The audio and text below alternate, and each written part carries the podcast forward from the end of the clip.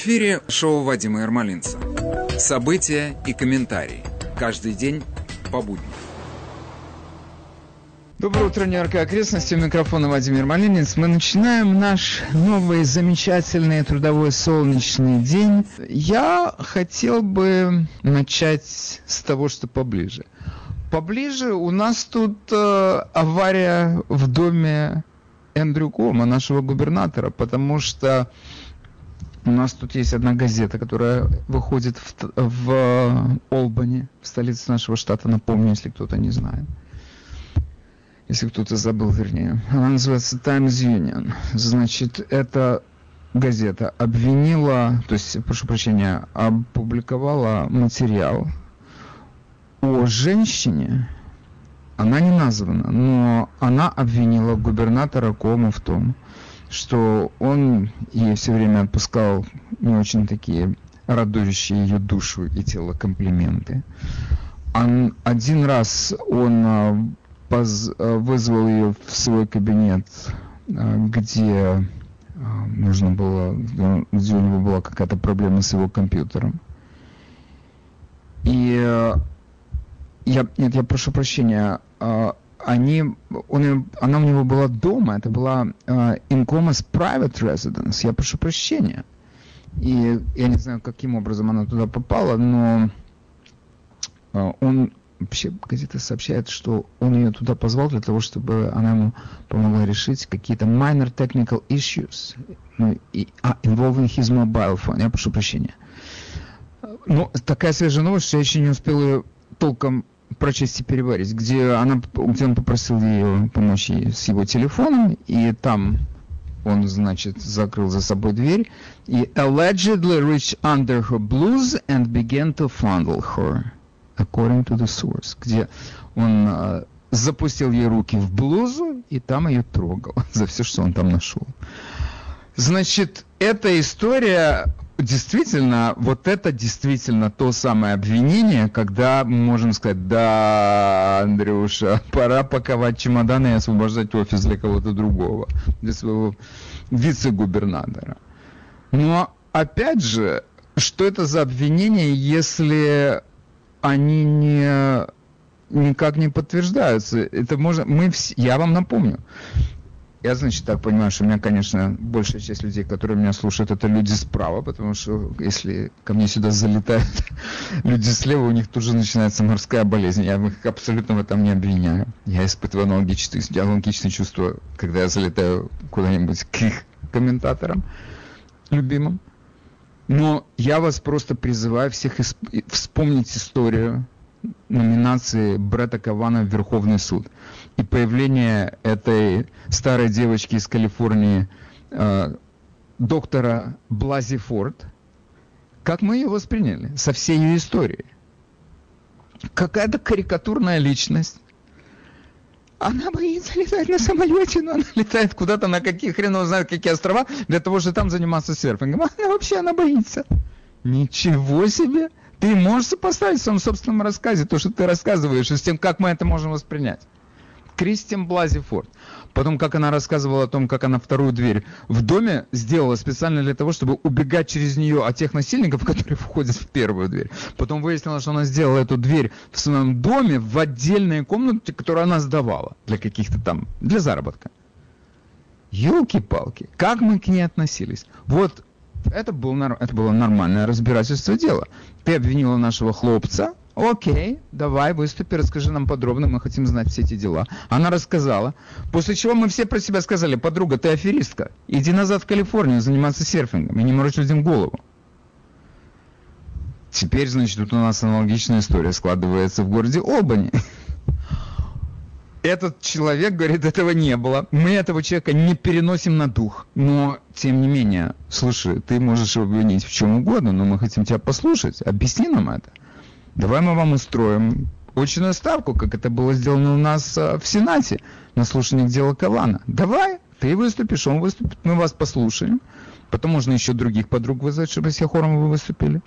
Или по отдельности. Тогда мы будем знать, о чем идет речь. Мы тогда сделаем, мы тогда вынесем свое мнение. Ну так вот, я извиняюсь, из-под двери сказать, он меня хватал не знаю за что, это не, это не к нам. Мы такое не любим. Это не дело. Но я повторяю, это не то, что я ее защищаю, его защищаю, но есть какая-то, какой-то, я не знаю, судопроизводство или какие-то, ну, может быть, там до суда еще далеко, но какие-то есть нормы приличия в нашем обществе, которые мы должны соблюдать, потому что любая тетка может тебя обвинить в чем угодно. Как это мы будем жить с этим? Я не уверен, что мы долго протянем.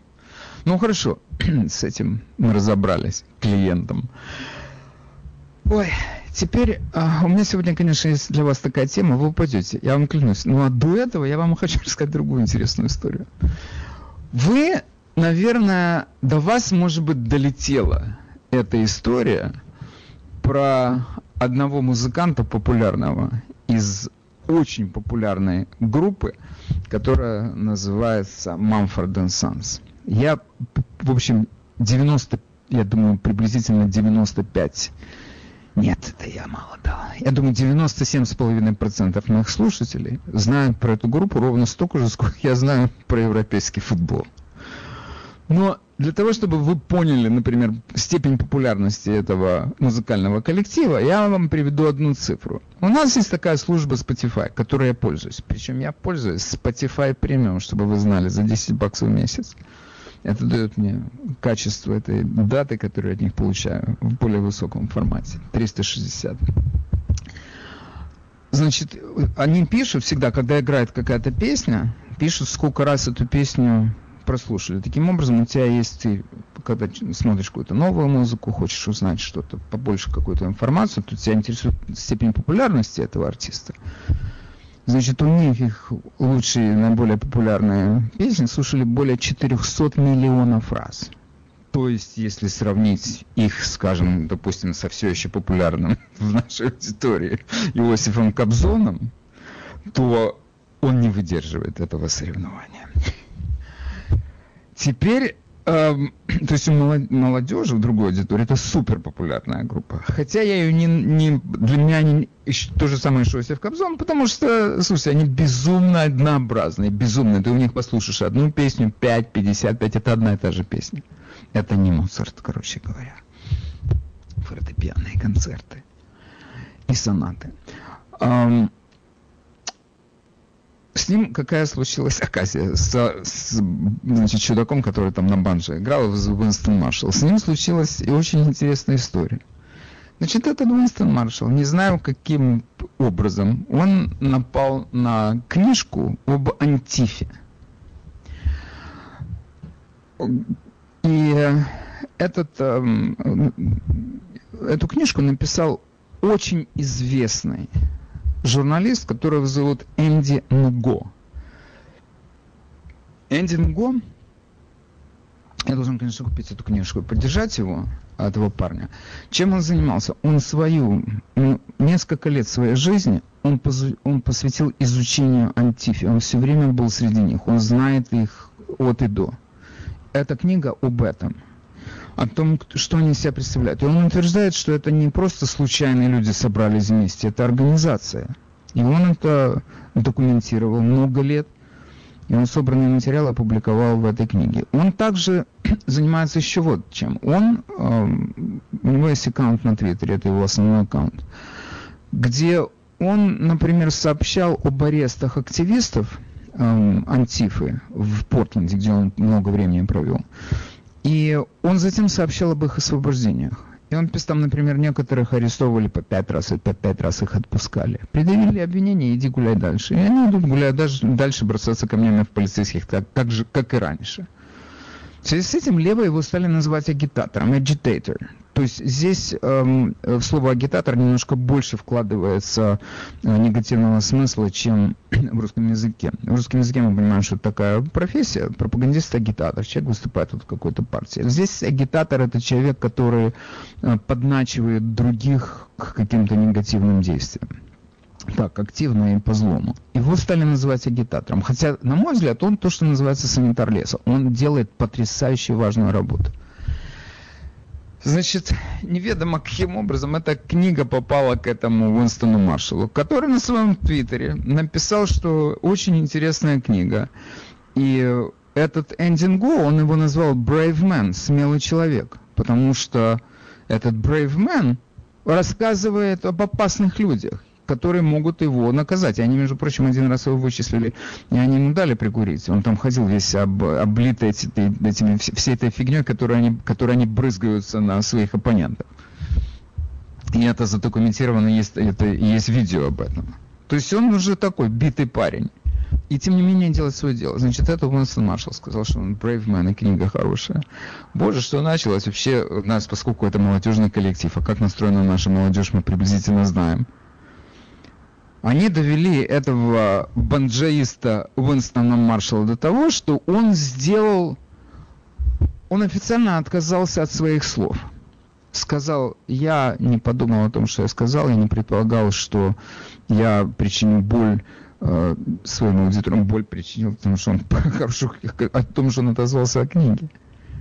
Я не так плохо подумал, и я, значит, в связи с этим я ухожу из своего коллектива для того, чтобы подумать об этом еще в свободное от работы время.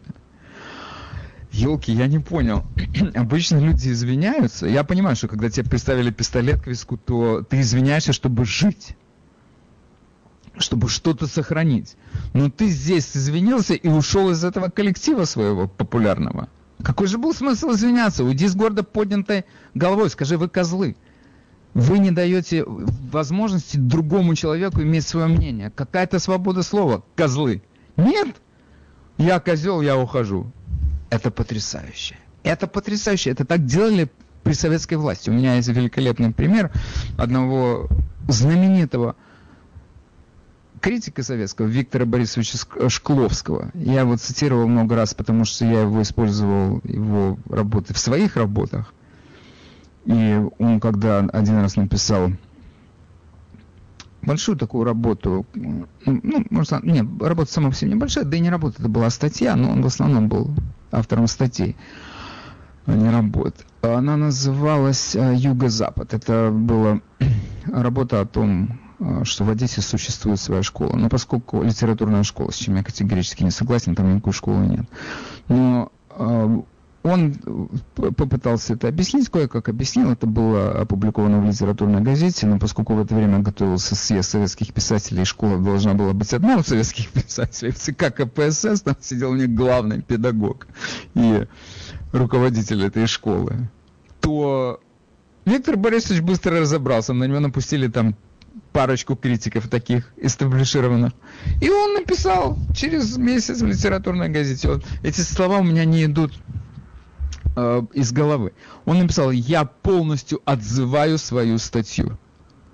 Какую-то опубликованную тогда-то. Юго-Запад опубликованную тогда-то. То есть это вот был просто, ну я не знаю, блестящий образец этого а, того, что, того, что вошло в название книги «Гибель сдачи советского интеллигента», сдает моментально свои позиции, чтобы сохранить свое место в жизни, спасает шкуру.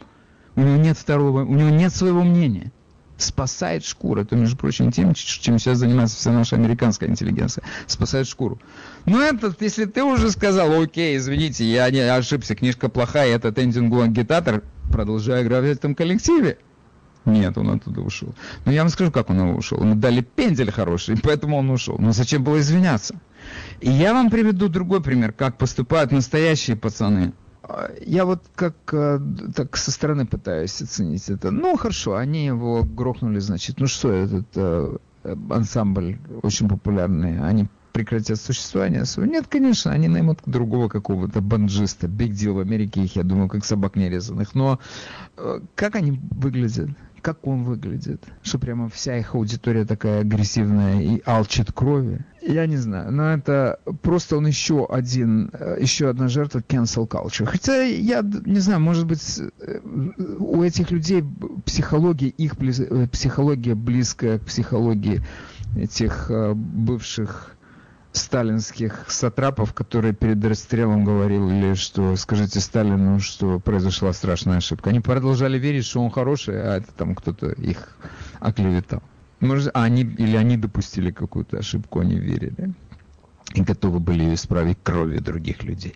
То есть там в голове полный хаос у этих людей, полный хаос. И дикая агрессивность. И я хотел, сказал вам, что я вам приведу другой пример другого человека. Значит, есть э, такой известный британский э, тележурналист Пирс Морган. Он бывает появляется время от времени на э, Fox News его туда вызывает высказать свое мнение, может быть, чаще всего о происходящем в Англии. Он там участник передачи, которая называется Good Morning Britain на одном из их тамошних каналов. И он очень при этом активен в, в соцсетях. Это делает его еще более популярным, потому что все-таки телевизор, это ты сказал, и за тобой это слово осталось. Это то, что я, для меня в этом плане телевидение несколько отстает от радио, потому что радио это тот формат, где все могут говорить. Главное набрать вовремя правильный номер. Но и не говорить глупость на другую тему. Но есть еще более такой активный канал связи, это соцсети. Там, ты сказал, тебе ответили моментально, и там много народу тоже участвует. Э, и Пирс Морган очень активный в этих сетях. Его недавно выкинули с этого, буквально вот на днях, неделю не прошел, как его выкинули с этого э, телеканала. Что произошло? Он, значит, если вам кажется, что все эти люди, которые там сидят на телевизоре, они такие так бодро и толково говорят обо всем, особенно сами ведущие, то это не так. Они считают это текст промптера, который, как правило, для них пишут. Они еще и сами его не пишут. Но я думаю, что настоящие пацаны, они редактируют тексты под свой голос, чтобы, чтобы это звучало естественно. Например, думаю, это происходит в случае с Тайкером Карлсоном. С другой стороны, и авторы знают его интонацию, потом они пишут для него так, как он говорит. Но э, этот Пирс Морган сидел, текст посвя... читал выступление, собственно, выступление по поводу этой э, интервью Опры. И там был текст, с которым он не согласился настолько, что он своими словами сказал, что он не верит этой Меган Маркл, которая давала интервью Опре. Боже, что началось? Значит, по э, подсчетам общественного мнения, 75% жителей Великобритании считают, что Меган Маркл это жертва королевского двора и их расизма.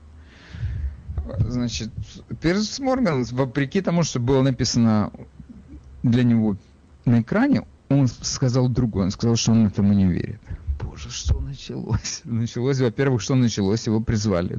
Публика призвала его убрать с телеэкрана, он моментально встал поперек горла. У нас сейчас так публика решает, кто выступает, а кто не выступает. И эта компания поставила, объяснила ему, дала ему время подумать, типа суток и объясниться. Значит, он через сутки объяснился. Я вам скажу, что для меня это человек, перед которым я снимаю шляпу. Это мой человек. Он нам сказал так.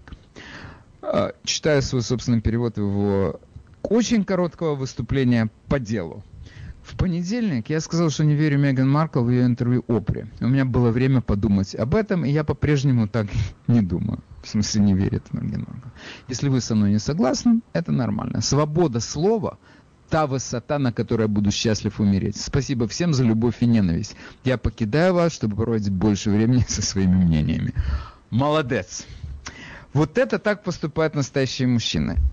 И он там же еще приписал одно замечательное высказывание Уинстона Черчилля, которое он явно любит. Он сказал, э, Черчилль, некоторые люди считают, что свобода слова позволяет им говорить все, что они хотят. Но если кто-то отвечает им, это возмутительно.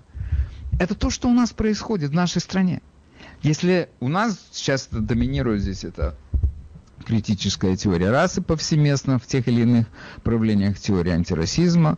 У нас тут насаждают учение антирасизма у нас здесь насаждается сплошь рядом. И не дай бог кто-то позволит себе высказаться против этой чумы, ну все, тебя надо убрать с работы, с откуда угодно, чтобы тебя не было. Тебе, ты потеряешь зарплату, у нас всегда есть места гитаристов которые, и аккордеонистов, которые работают на платформах нашего городского собья с баночкой в руках или с открытым футляром от твоего музыкального инструмента. Это, все, это вакансии открыты. Anytime. Вот что у нас происходит в стране. Теперь я вам обещал сегодня рассказать такое, что вы просто не поверите. У нас в нашей, у нас замечательно в нашем штате Калифорния. Ой, это наша национальная э, лаборатория по испытанию нашего терпения. Они там, знаете, но тем не менее в этой лаборатории много интересных процессов. Например, собрано около двух миллионов подписей за проведение референдума об, об отставке губернатора Калифорнии. Вот я считаю, что вот этот действительно механизм совершенно потрясающий.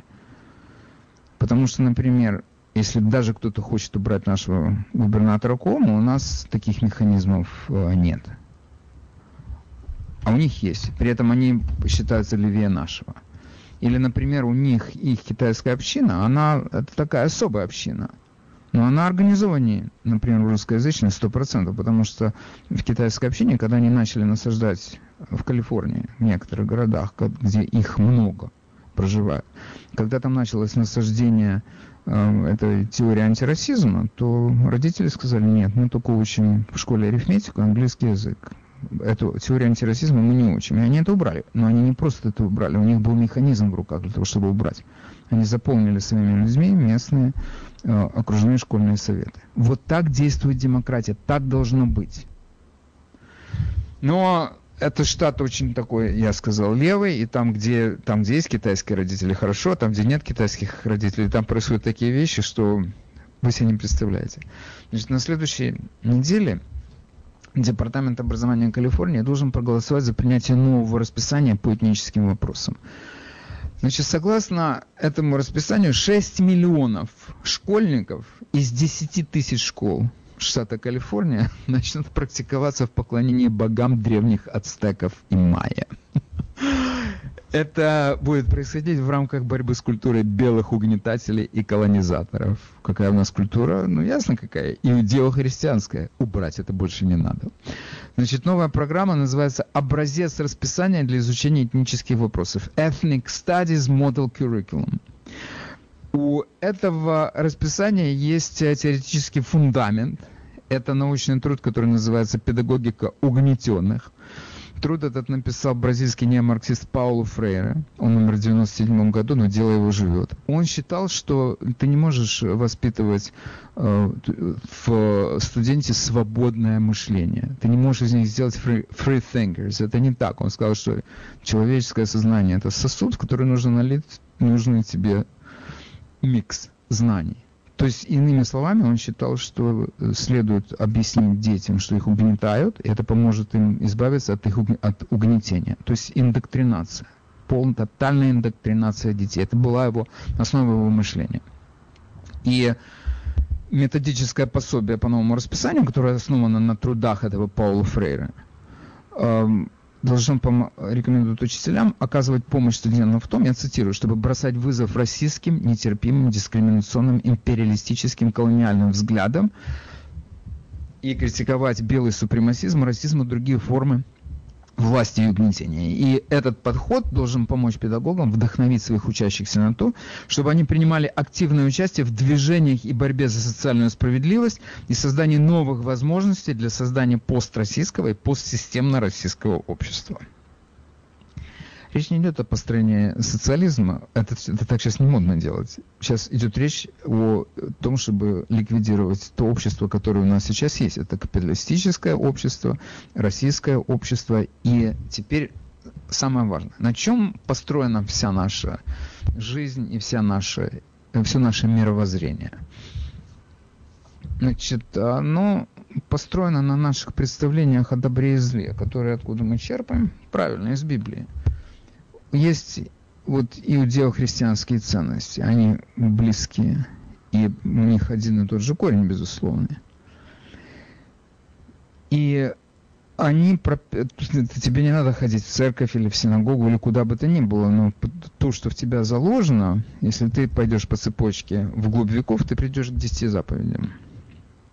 Это основа нашего мировоззрения и нашего мира, на котором он построен. Это фундамент наши новые неомарксисты считают, что этот фундамент должен быть разрушен. Но я всегда спрашивал, если ты разрушишь этот фундамент, чем ты его хочешь заменить? Вот когда нам говорит, например, БЛМ, они говорят, мы вот эти вот нуклеарную семью западного типа, папа, мама, дети, а на нас это нет. Это, это, это вот просто модель патриархального построения общества, это никуда не годится. Деревня, Содом и Гаммура, вот это наше, а то не наше. Дети, детей воспитывает вся деревня. том же духе. Вот, то есть они знают, что они хотят, э, на что поменять. Они, правда, в последнее время убрали этот пункт из своей программы. Но они, тем не менее, продолжают говорить о том, что они хотят э, ликвидировать общество угнетения. В наши дни оно, допустим, это не капиталисты угнетают пролетариев, а это белые угнетают черных. Поменялись группы угнетаемых, но в целом угнетение остается.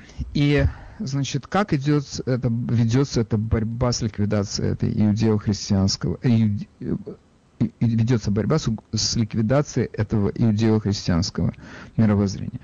Значит, э, в это расписание включена программа, э, которую написал Толтека Куаутин.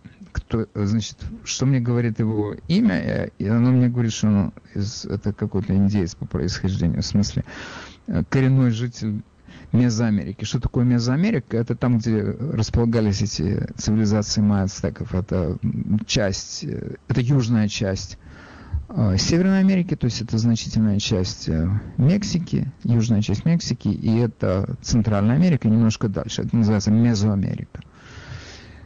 И э, Толтека Коутин написал книгу, которая называется «Переосмысливая этнические вопросы», которую он обильно цитирует в этой своей методичке, и там в частности говорится, что Соединенные Штаты были основаны на привезенной из Европы европоцентричной, супремасистской, российской, античерной, антикоренной, капиталистической, патриархальной, сексистской и женоненавистнической, гомофобной и антропоцентричной парадигме.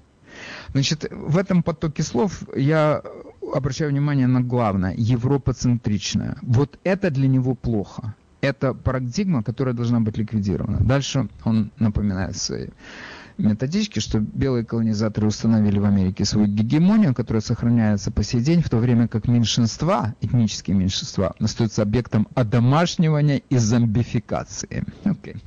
По поводу зомбификации я хочу сказать, что у нас тут не меньшинства смотрят телевизор, и происходит то же самое. Исправить эту несправедливость, по мнению Коутина, можно лишь назвав в качестве ответчика гемонистскую евроцентричную неоколониальную культуру и оказав ей сопротивление. И, конечно, этого целью сопротивления должна стать деколонизация американского общества и установление режима контргеноцида и контргегемонии, которые заменят белую христианскую культуру и приведут к возрождению коренной. Вот это самое главное. А теперь начинается самое интересное. Значит, Каутин пишет, что в качестве одного из механизмов возрождения коренной культуры – он предлагает ввести в расписание занятия по изучению этнических общинных песнопений, которые адресованы древним богам ацтеков и майя. Сначала студенты хлопают и поют славу богу Тескатлиопока. Он один из трех главных богов, богов э, Мезоамерики, он покровитель э, жрецов, владыка стихии, разрушитель мира. Школьники должны обращаться к нему с мольбой о том, чтобы он наделил их силой для того, чтобы стать воинами за социальную справедливость. Затем школьники обращают свои молитвенные песнопения богам Кецелькуатлю, э, Вицлепуцли и Шепетотеку, прося у них целительного знания и революционного духа. Что радует, что пока эти занятия не требуют человеческих жертвоприношений, потому что для тех, кто не, не очень хорошо знаком с историей коренных народов в Мезоамерике, я вам сообщу, что ацтеки практиковали жертвоприношения. Причем это не было раз в год за, за, убивали одну красавицу, вырывали у нее сердце или я не знаю что, и клали ее на жертвенный камень. Нет, там это было то, что здесь называется mass production. Есть один рекорд, который задокументирован самими ацтеками. В 1484 году за 4 дня в жертву вышеупоминавшемуся богу Вицелепоцли было принесено 82 тысячи человек. То есть это киевская ЧК времен гражданской войны, они отдыхают. Даже они так не работали. За всю историю ацтеков количество отправленных на заклание врагов империи, как правило, это были пленные воины других племен. Это были отборные мужчины, которые, если вы их убирали из другого племени, то оно моментально ассимилировалось то общее количество таких жертв оно могло исчисляться по меньшей мере сотнями тысяч. Теперь еще один небольшой факт из жизни этих ребят. У них каннибализм был И никто это не оспаривает, оно там было. Но есть по этому поводу разные мнения, зачем они это делали. Кто-то считал, что это ритуальная была какая-то форма поедания вырванных сердец. Кто-то говорит, что они просто таким образом восполняли э, недостаток животного протеина в своем, в своем рационе. Потому что, если кто-то не знает, опять же сообщу, это сейчас там в Аргентине и в других местах очень много скота но в, это то, что отличает вообще сельское хозяйство Южной Америки. У них не было никакого крупного скота. Не было, его туда привезли. Там эти маленькие ламы были, и все. И то, и то не везде. Они их не разводили для того, чтобы есть их. Они их перевозили кукурузу. Но у них не было этого. Возможно, они дополняли. Но это теория есть критика. Но эм, тут важно другое. Никто не оспаривает факта каннибализма у этих ребят. Теперь я тут сейчас самое интересное начинается. Значит, в те, э, как я сказал, эта программа предлагает детям участвовать в хоровых песнопениях. Сначала студенты хлопают и э, поют богу Тескатлипока, он один из трех главных богов Мексики. Затем школьники обращают свои молитвенные песнопения другим богам, Кацелькуатлю, Вицлипусли и Шепетотику. Они у них просят для них целительного знания и революционного духа. Как я сказал, что радует, что это не требует жертвоприношения, потому что культура ацтеков была, ну я не хочу сказать построена, но это, но это был очень значительный компонент. И есть, между прочим, один совершенно потрясающий фильм, эм, как же этого зовут, Мела Гибсона, эм, и в моем понимании, во-первых, это совершенно точно историческое, как я понимаю, воспроизведение этих событий, когда отлавливали другие племена и приносили их жертву. Мужчин на камень этот сердце оторвали, выбросили, поджарили, съели. Женщин э, в племя. И таким образом они расширили территории, и они лишали эти, эти племена возможности даже сопротивляться, потому что мужчин убивали. Но я отвлекся. Значит, э, на пике достигнутого во время этих песнопений религиозного экстаза их участники просят перечисленных богов освобождения, трансформации и деколонизации. И затем они начинают скандировать «панчи Б, панчи Б» для того, чтобы достичь критического сознания там играют на каких-то барабанах, дудочки, не знаю. Музыкального, про сопровождение музыкального ничего не знаю, знаю, что хлопают в ладоши, тоже хорошо. Значит, эта учебно-ритуальная практика должна вытеснить из э, сознания детей все остатки иудео-христианской религиозности, которая питает в этих детях белый супремасизм и угнетение коренных народов. И кто-то, я так предполагаю, может, э, ну, оправдывать это, я не, не уверен, что кто-то из моих слушателей станет это оправдывать, но э, кто-то скажет, ну хорошо, эти постановки, они имеют чисто познавательный характер. И эти постановки с участием всех детей, они совершенно не означают, что исполнители этих песен и хлопани обязательно прямо тебе уверуют во всемогущество Визли Пусли или кого-то еще из пантеона древних американцев. Но там действительно у них этих богов было хоть отбавляя, как у греков. А как это происходило? У них был очень интересный механизм. Они когда захватывали новые племена, они их богов оставляли, они их причисляли к своему пантеону, и люди разбирались, ведь там этот у нас смотрит за тем, чтобы маис хорошо рос, этот за тем, чтобы женщины рожали и так далее. Как у них все были по специальностям. Между прочим, так православные а, традиции святые, они, у них есть свои специализации. Ты от каких-то святых, кроме своего святого, ты ждешь каких-то конкретной, какой-то конкретной помощи в чем-то. То есть эта традиция сохраняется. И у них этих веслепузлей там хоть отбавляй. Теперь что дальше? Кто-то скажет, ну хорошо, это ну, детей учат этому видел, это как урок истории, на котором есть еще кусочек такой песнопения. Нет, это не совсем так. Я задам такой вопрос, который, может быть, вы сами себе должны задать и ответить, для вас это приемлемо или нет. Вы себе попробуйте представить собственную реакцию, если вам скажут, что ваш ребенок в школе, они проходят такие учебно-познавательные занятия, на э, которых детей учат общаться с какими-то, обращаться с какими-то просьбами ко всем тем, кого почитают отдельно евреи, отдельно христиане или отдельно мусульмане. Вы скажете, ничего себе, нет, на, я не хочу, чтобы мой ребенок ходил и участвовал в каких-то мусульманских молитвах. И я не, я не хочу, чтобы мой ребенок вдруг там участвовал в каких-то еврейских молитвах. Чего вдруг? И я ни на секунду не сомневаюсь, что если, например, у нас э, еврейских детей пристроят э, петь в православном хоре, это будет нравиться их родителям. Это все боги отдельно, котлеты отдельно. И, то, и никто не скажет, ну это же так, просто чтобы они знали, как это происходит. Ну хорошо, как это происходит, вы можете объяснить вот так вот на словах, посвятить несколько уроков каким-то, какому-то религиозному воспитанию, только по-честному. У вас там будут, и вы расскажете, и кто такие буддисты, и кто такие да, даосы, и кто такие, я не знаю, кто там еще есть. И все, короче, все основные мировые религии вы включите в этот курсок, и я, я согласен. Это хорошо, чтобы дети знали, о чем идет речь. Ну так, чтобы только одна программа, где будут изучать Висли после и петь ему песни, я извиняюсь, это не дело. Потому что это входит в сознание. Это становится частью сознания. И, между прочим, это именно то, чего добиваются эти люди. Они хотят вытеснить из детского сознания вот все то, что у них осталось, это их иудео-христианских ценностей. Это безумие. И я вам скажу, что, что вообще определяет безумие, это то, что оно непредсказуемо. Ты никогда не знаешь, куда рванет, в какую сторону и, и что сейчас будет происходить. В этом сила безумия.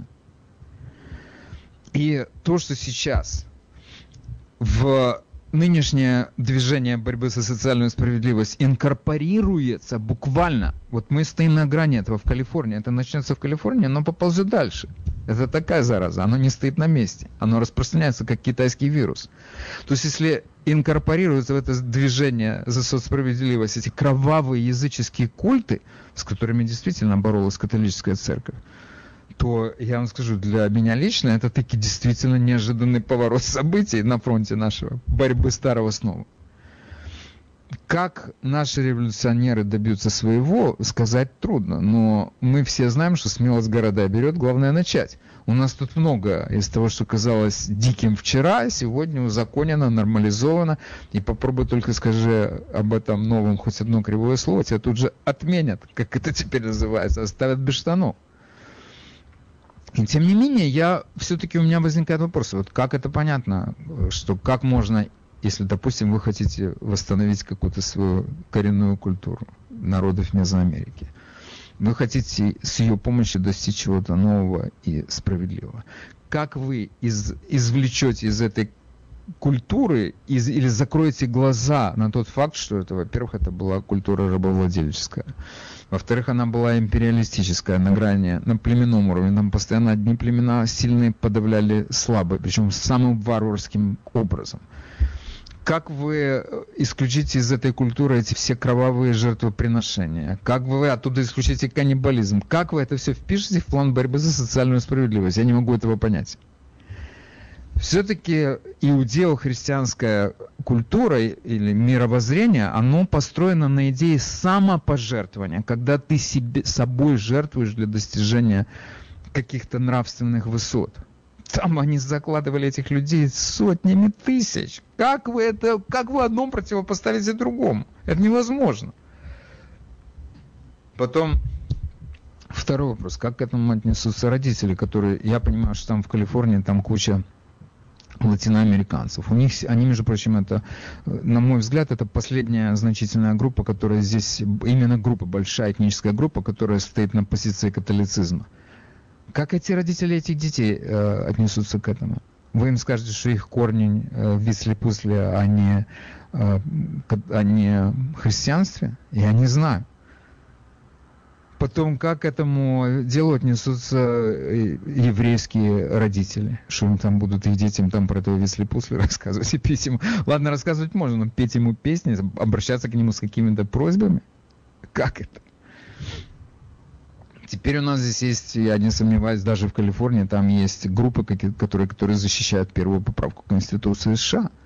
И эта поправка, она запрещает в нашей стране, чтобы государ... правительственные учреждения или государственные учреждения, школа это, между прочим, государственное учреждение, она, первая поправка запрещает пропаганду одной религии в ущерб другим или как, какой-то, какой-то приоритет, на создание какой-то приоритетной ситуации для одной религии. Это, это против нашей первой поправки. Одним словом, вопросов там хоть отбавляй. И меня занимает вопрос, а как, ребята, вы к этому относитесь? Вот я просто пытаюсь себе это представить. У нас ведь, у нас в, в нашей э, части Америки, в северной, это всего, вся эта культура, она далековато от нас. То, то есть даже если ты что-то местное возьмешь, то ты, ты, не знаю, как это звали, это Виниту он рассказывал, какой у них был бог. Ну, мы не помним, как звали местного бога, но, тем не менее, Маниту, что ли, его звали, не знаю, сейчас не могу вспомнить. Но я хочу обратить внимание ваше на то, что у нас в нашем штате, то есть, э, ну да, и в нашем штате, кстати, тоже есть такое движение, когда педагоги начинают э, говорить о том, что эта школа находится на Ancestors Land, это называется на, на земле, которая принадлежала самым первым обитателям этих мест, каких-то индейских племен. И они прямо так открытым текстом говорят, что это а, они называют эти племена. Это школа, это земля, на которой стоит наша школа, принадлежит такому, то есть они признают это влад... землевладение, факт землевладения. Он не юридический, но и не надо. Они иначе к этому подходят. Ну хорошо, они не будут здесь молиться если после, они найдут как, какого-то своего здесь великого маниту, и они начнут ему молиться. То есть это только начать, потому что идея за этим стоит и у, у тех, кто у этих наших прогрессивистов, они живут на севере страны или они живут туда поближе к Мексике. Это несущественно. Идея у них одна и та же – деколонизация и деевропизация. Они хотят убрать культуру, которую они связывают с приходом европейцев. Это их враг, потому что они считают, что на этой культуре построен эм, капитализм, построена система угнетения. Поэтому они примут это. Им не нужно здесь если после, у них будет маниту. Или еще кто-то, я не знаю, кто угодно. Окей, такие дела. Значит, я повторяю свой вопрос для тех, кто э, прослушал эту мою маленькую лекцию сегодня. Я сегодня разогнался на час, полтора. И а как вы будете к этому относиться, если это будет в школе ваших детей? Что вы будете с этим делать? И я вам скажу, это не вопрос такой, как бы совершенно какой-то абстрактный из космоса взятый. Это наша реальность. Это наша реальность. И если у нас происходят в этой стране перемены, вот они. Если они есть в Калифорнии, ждите их у нас. Ч- что из того, что есть в Калифорнии, не дошло до нас? Скажите мне. Окей. А вы в эфире, мы вас слушаем. А, здравствуйте, э, Владимир Александрович, Виталий. Виталий Зинович, здравствуйте. Да, значит, что я хочу сказать. Поскольку сейчас математика, э, сказать, объявлена российской наукой, все должно быть там приблизительно, то я ничем удивляюсь, что мы а, постепенно деградируем первобытно Я тоже строю. не удивляюсь, но да. у меня вопрос, а как с этим бороться? Что вы будете делать, с этим, если ваш... С этим бороться, ваш... бороться не надо, просто люди должны, вот эти дети должны овладеть этой техникой, потом принести в жертву своих учителей, и тогда все оно само по себе рассосется. Я, слушайте, ну это иронический такой подход, хотя я понимаю, что он не лишен смысла. Спасибо вам.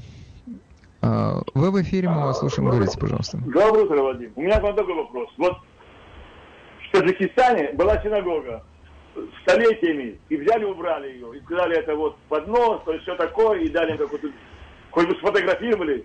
Это не больно. Конечно, индейцы, которые э, жили здесь и все, э, разрушали кладбище белые при... Конечно, это очень обидно. Это э, так же, как и... Какие кладбища, кто... Объясните, кто какие кладбища разрушал? Объясните мне. Я не понял. И индийские кладбища были, там были их пророки похоронены, так же, как и в Узбекистане и в Таджикистане говорят, ну, мы должны убрать это кладбище, ни то, ни все. Как понять? Вот там и, конечно, это очень обидно. Я не знаю, я, я вам так скажу. Окей, большое спасибо за ваш вопрос. Я должен вам сказать, что у меня нет на него ответа. Я не знаю, какую синагогу убрали в Таджикистане. И как это можно сравнить с осквернением индейских кладбищ здесь в Америке, я про такое слышу первый раз. Я допускаю, что такое было, но я не совсем понял вообще, как это вписать в наш разговор пока что. Я должен подумать. А, доброе утро, мы вас слушаем. Доброе утро, Вадим. Господа в Калифорнии, они ведь не оригинальны. Гитлер тоже хотел избавить немцев от иудохристианской религии. Выкупал из древности, что немцы арийцы.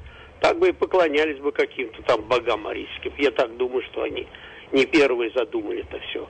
А все это из-за того, Вадим, что христианская религия, она просто позиции свои как-то сдает. Все вот это неприятности только из-за этого. Я так думаю.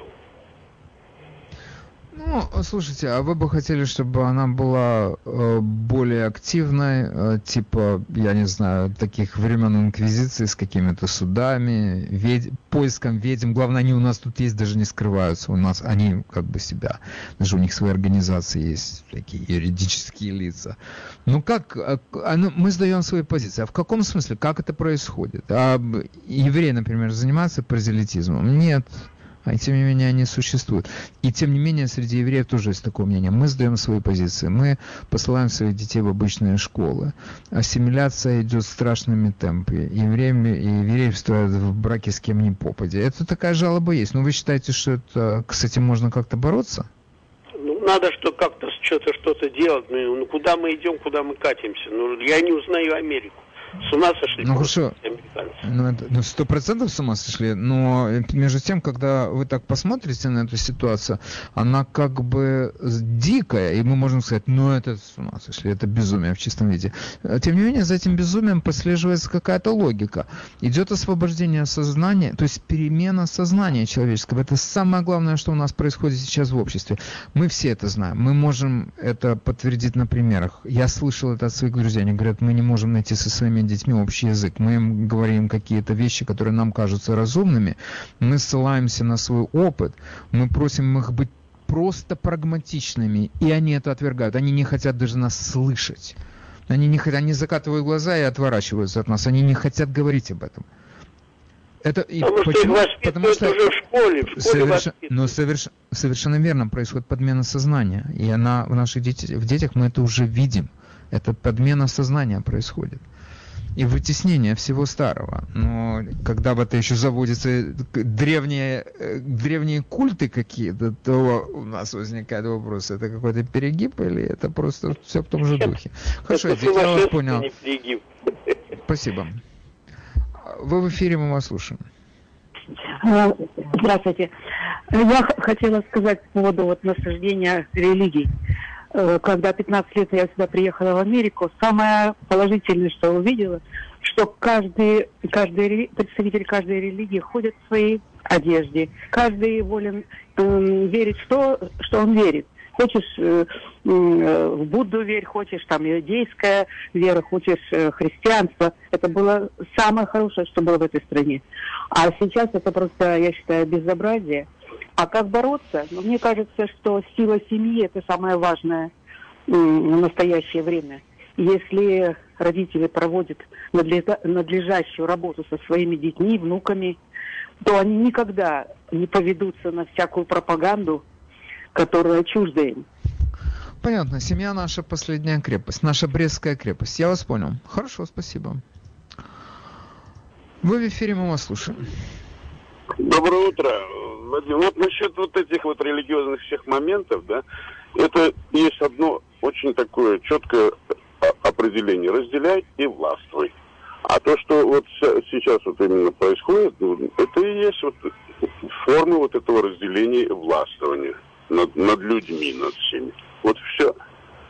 А вы знаете, одну секунду. Я то, о чем вы говорите, мне безусловно понятно. И я даже если бы напрягся, я, наверное, мог бы при, сам привести какие-то примеры, где этот принцип реализуется в нашей жизни. Но тут они объединяют людей. Они просто их объединяют под другими знаменами. Через школу и через колледжи. Они объединяют. Это пугает немножко. Они объединяют, и у них получается. Самое ужасное, что у них получается. Вот это вот нынешнее учение антирасизма, оно просто пропитало сознание миль... десятков миллионов людей в нашей стране. Это объединение людей под другими знаменами. Я не уверен, что это можно назвать этим. То есть ваш принцип здесь применим. Ну, хорошо. Тем не менее, спасибо вам за звонок. Всего хорошего. А вы в эфире, мы вас слушаем. Говорите, пожалуйста. Вадим, доброе утро. Да, это, я бы сказал, и опасно, и не опасно. Это зависит, я думаю, от мозгов, от фамилии, фу, от, от, от, э, от семьи и какое воспитание, и как детям. Я скажу свой пример, когда приехали сюда, было тяжело 30 лет тому назад. Я ходил, э, выходили в комьюнити евреи за Христа. Вот, мы ходили туда, там, ездили в Вашингтон, на встречи, все. Но потом как-то получилось, я смотрю, я уже подсел, и я не могу вылезть, как бы, надо идти, надо на поспать. Что вы подсели? А я На что вы подсели? Ну, то, то есть, например, Вадим, на человеку хотя бы 5 часов поспать, я ходил, работал, и потом в группе прославления играл э, музыкантом, и я практически mm-hmm. не спал, надо было работать, я с криком «а» подскакивал и шел, и шел играть там, и практически сутками не спал. Где вы играли, я, вы меня простите, где вы играли, меня абсолютно не интересует, я думаю, никого не да, интересует. Ну, то есть я говорю, так, хотел сказать, что это... Не, одну секунду, вы на... остановитесь, остановитесь, остановитесь. Вас идеологически увлекла деятельность группы «Евреи для Христа»? И, и, да, идеологически, э, да, скорее всего, да. Я не знаю, может, а я, вы я еврей, был, да? А вы, одну секунду, а вы я еврей? Я не еврей, я не еврей, у меня жена еврейка, я не еврей. Я, Хорошо, я большое спасибо за звонок, очень было интересно. Большое спасибо. Все, вал, все вместе, поток сознания, лишь бы выступить. Вы в эфире, мы вас слушаем. Алло? Говорите. Алло? Добрый Говорите. день. Вы знаете, это, это идет оболванивание. Оболванивание и древняя культура астеков майя, это жертвоприношение, это страшно, это страшно, это даже не Содома Гамора. Это поклонение вождям, которые требуют приносения в жертву самых Это близких, мы только что уже родителей. об этом рассказали, что-то Вы новенькое знаете, есть, это свежие жутко, идеи. это даже, это А. даже представить трудно. И Ваши дети- очередь, Одну секунду, одну секунду, остановитесь. Зачем? Какой смысл повторять то, что уже было сказано? Вы мне ответьте на мой вопрос. Если ваши дети или ваши внуки оказываются в школе, где существуют такие занятия, что вы будете делать? это нужно объединяться с родителями и просто возмущаться и пытаться отменить эту программу, потому что Хорошо. это невозможно. Это мне понятно. Это мне понятно. Большое спасибо. Вы в эфире, мы вас слушаем. Доброе утро. Мне кажется, что нужно создавать свои школы. И Вот, и вот я знаю, что есть школы частные, которые живут на пожертв... э, которые существуют на пожертвования, и там образование недорогое, там, не знаю, по есть по 5 тысяч в год платят, по 8 разные. И можно требовать также от государства, чтобы они давали дотации на эти школы. Не какой-то лохотрон, а именно на школу, и чтобы из нас не делали дураков. Я, я сейчас вот Ну-ка. в данный момент просто работаю со своими детьми, я с ними работаю каждый день, понимаете? Чтобы, понял. чтобы дураками чтобы их не сделали. Я понял. Вы молодец. Спасибо. Слушайте, это, это правда, эм, что надо создавать свои школы. Ну, слушайте, во-первых, масса школ существует. Не надо ничего создавать. Но эм, я часто об этом говорю. Есть люди, которые живут от чека до чека. Я даже допускаю, что среди моих слушателей есть такие люди, и их немало. Они не могут позволить себе ни 5 тысяч долларов в год заплатить за школу своего ребенка, ни 8 тысяч долларов. Они, у них нет этих денег. Они тянут лямку. Таких людей в этой стране очень много. И они считают, что раз есть публичная школа, то это место, которое занимается воспитанием твоего ребенка, ему можно, этому месту можно доверить это. Значит, для того, чтобы влиять на эту систему, действительно, у нас как бы есть такие рычаги легального влияния. Это через школьные советы. Но я не помню, например, когда у нас на радио кто-то рекламировался из тех людей, которые хотели бы избираться в школьные советы. Эти выборы у нас по сей- считались в нашем штате традиционно неважными. А я считаю, что сегодня это самые важные выборы в нашем штате. Вообще в Америке. И об этом надо помнить.